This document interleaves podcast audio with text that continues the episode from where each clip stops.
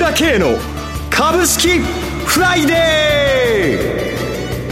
ーこの番組はアセットマネジメント朝倉の提供でお送りします。皆さんおはようございます。進行役の浜田節子です。朝倉慶の株式フライデー今日も株式投資をする上で重要となる注目ポイントを取り上げてまいります。パーソナリティは、アセットマネジメント朝倉代表取締役、経済アナリストの朝倉慶さんです。朝倉さん、おはようございます。おはようございます。よろしくお願いいたします。え今週は重要指標の発表、それに重要イベント、目白押しでしたけれども、えー、どのようにご覧になっていらっしゃいますでしょうか？そうですね。本当にイベント待ちっていうことで、本当動かなかったですね、西米とも。ねそこが、えー、昨晩、えー、からですね、あの、米中貿易協議合意への期待からニューヨークは続進。ねまあ、ニューヨークダウも2日上がって、ザラバ段階ではね、最高値を超えましたしね。ねナスダックも最高値、S&P 最高値、いよいよですね。はい。えー、私がここの番組でも一貫して言ってきたのは、要は、年末年始相場。はい。だけども、こう、市場はね、確かに、この米中合意を織り込んでるよとは、口では言ってるけど、はい、買ってないよっていうことなのよ。えー、えー、ですから、アメリカでも、もうほぼ、今日のブルームバーグの報道ですとね、第一段階の米中合意を承認したということなんで、あとはまあ詳細とか、あの、いろいろ証明、あいろんなこう細かい点があるんでしょうけれども、はい、ほぼもうこの15日のあの関税引き上げはなくなったと。い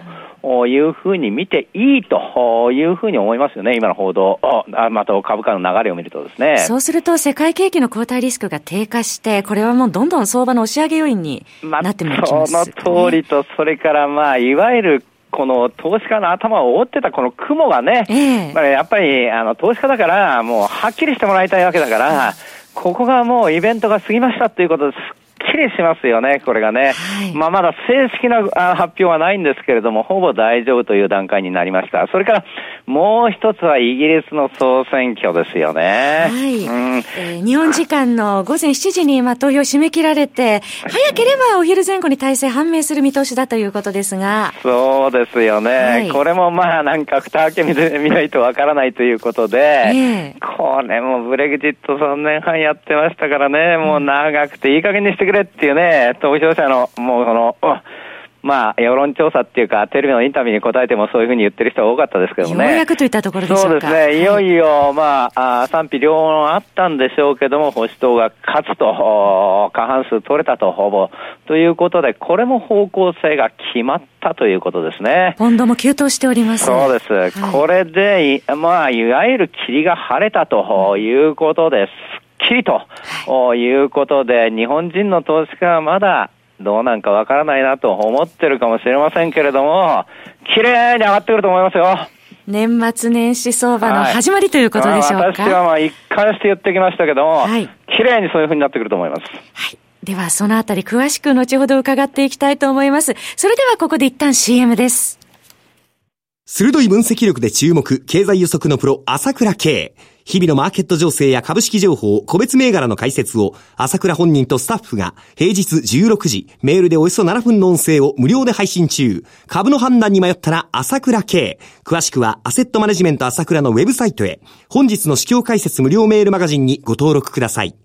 アセットマネジメント朝倉は、証券取引、金銭有価証券の予託、貸付行為は行っておりません。また、情報提供する金融商品の取引では、相場変動などにより損失を生じる恐れがあります。取引説明書、契約締結前交付書面などを十分にお読みいただき、ご理解の上お取引ください。金融商品仲介業者登録、関東財務局長金中第605号。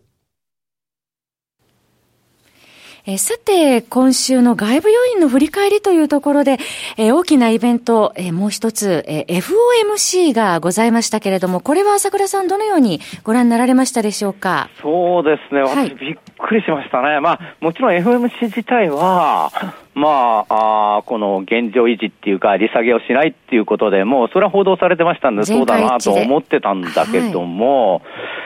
特に驚いたのが、この FOMC の委員17人いるわけですけれども、えー、このうちの13人が、金利を来年はほとんど上も下も利下げも利上げもしないっていうことで、そういう予想になったっていうのは、りしましたね。据え置き13人ですもんね。ええー、で、今回はまあ全一致でまあ、利下げなしということが決まったわけですけども、えー、で、まあ FOMC のね、この議事録、あもうその見通しの不確実性が残るっていう文言が、削除されたってことで、はい、不確実性が本当に取れてきたっていうことで、えー、3回利下げしました。はい、これでこのままでいいですよっていうことなんですよね。まあ、当面はアメリカの金融政策安定して進むという見方になってきますよね。っていうことと、えー、政策が満点ですよってことなんですね、これね。そうですね、えー、ちょうどこれでいいんですっていうことでしょ、えー、まあ考えてみるとアメリカ本当にいいですよね。失業率はもう50年ぶりの低水。昔のアメリカって言ったらね、もう6%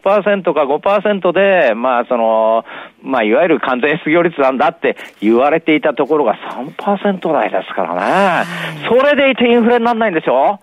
これいいですよね。しかも、その確かにその消費者物価、11月発表になりましたけどね、2.1%増ってことですからね、うん、賃金の上昇率は3%、3.1%増っていうか、本当に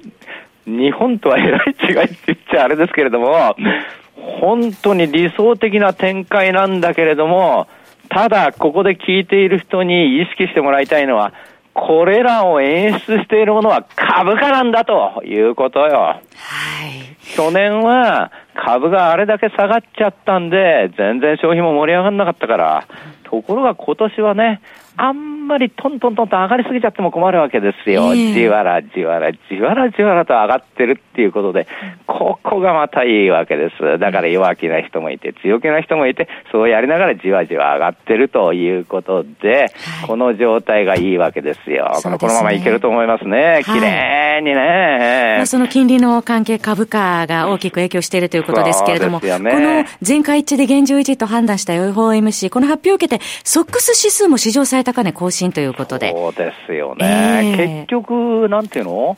まあ、そのアメリカでも確かに今言ったように、まあ、消費もいいし、失業率もいいし、みんないいんだっていうかもしれないけど、いよいよ朝倉さん、これ、製造業は良くないですよ、設備投資は盛り上がりなんですよって、その通りなんですよね。やっぱりその辺はまあ、やっぱりこの危惧っていうのがちょっとあったわけなんだけれども、はい、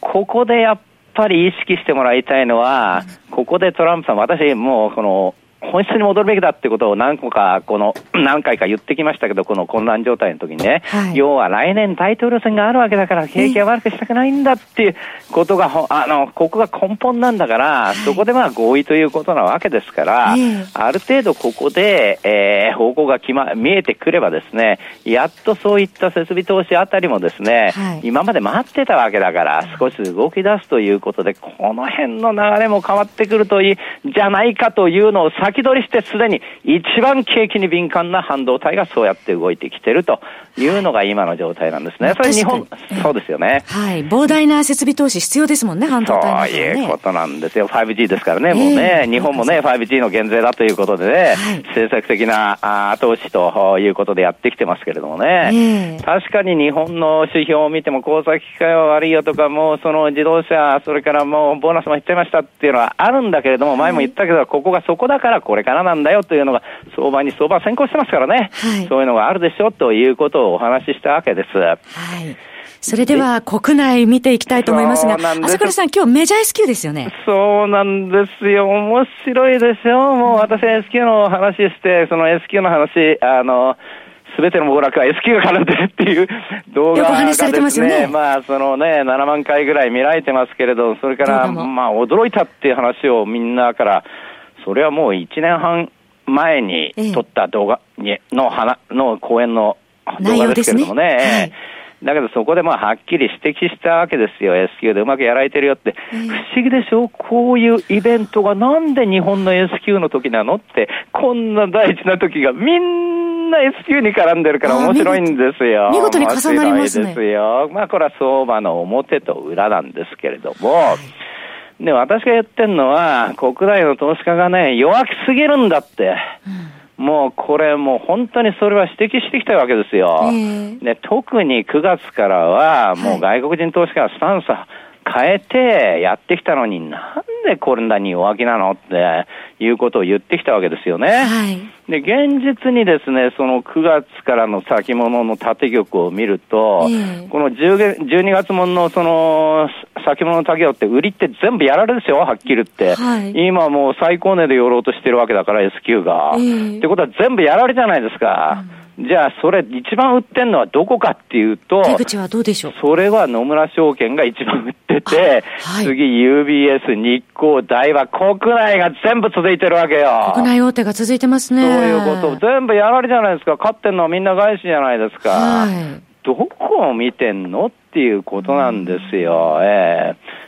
その辺のところっていうのはね、常にこういうふうにあるんですけれども、はい、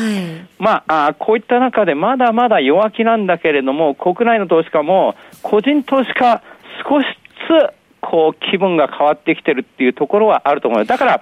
えー新興市場も。そうそうそうそう、えー、あ。昨日こそ下がったものの14連投ですね。これは大きな変化じゃないですか。はい、14日じわじわじわじわ上がってくるわけですから。中古型株がね、そうです。良くなってまいりました。そうです。やっぱりね、えー、ここでね、中古型株が上がってくると、個人投資家もね、懐具合が良くなってきますから、はい、感覚が変わってくるわけですよ。はい、で、松井証券の調べですと、12月10日現在で、使用の評価損率ですよね。これ、まあ、マイナス5.8っていうことで、かなり改善してますので、まあ、去年の今頃は20%超えてましたから、もう、散々たることになってましたから、これも1年9ヶ月分の水準ということになってきたんで、玉関係はかなり良くなってる。だけれども、先ほど言ったように、まだほとんど、ほとんどというか、もう、その信用できないし、もう、その、もう、おっからびっくりというのが数字にも出てるわけなんですけれども、それでもね、信用残がじわじわと5週連続増加してるんですけれども、うん、やっぱりこれもね、まあ、この4週間見ても400億、700億、200億、390億っていうぐらいで、じわらじわらじわらじわらということで、今まだ2兆2000億ぐらいですから、うん、去年のピークで3兆6000億ぐらいですから、うん、まあ、全然まだまだっていうところで、もう、ちょっとちょっと強くなってるから、おっかなびっくり、おっかなびっくりというのが今の形なんですね。はい、えー、それでいて玉の回転がこれから効き出すということですから、見事にこれ、霧が晴れたこれからがですね、来週からもう相場が一定してですね、綺麗に年末年始相場が始まるよというふうに見ればいいんじゃないですか？予想通りね。待できそうです。ありがとうございます。そろそろお別れのお時間です。えお話はアセットマネジメント朝倉代表取締役経済アナリストの朝倉圭さんでした。私朝倉圭が代表を務めます。アセットマネジメント朝倉では SBI 証券楽天証券証券ジャパンウェルスナビの口座開設業務を行っています。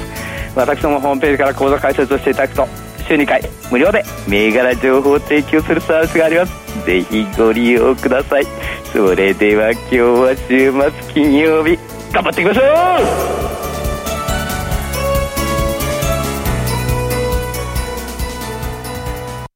う!この番組はアセットマネジメント朝倉の提供でお送りしました。最終的な投資判断は皆様ご自身でなさってください。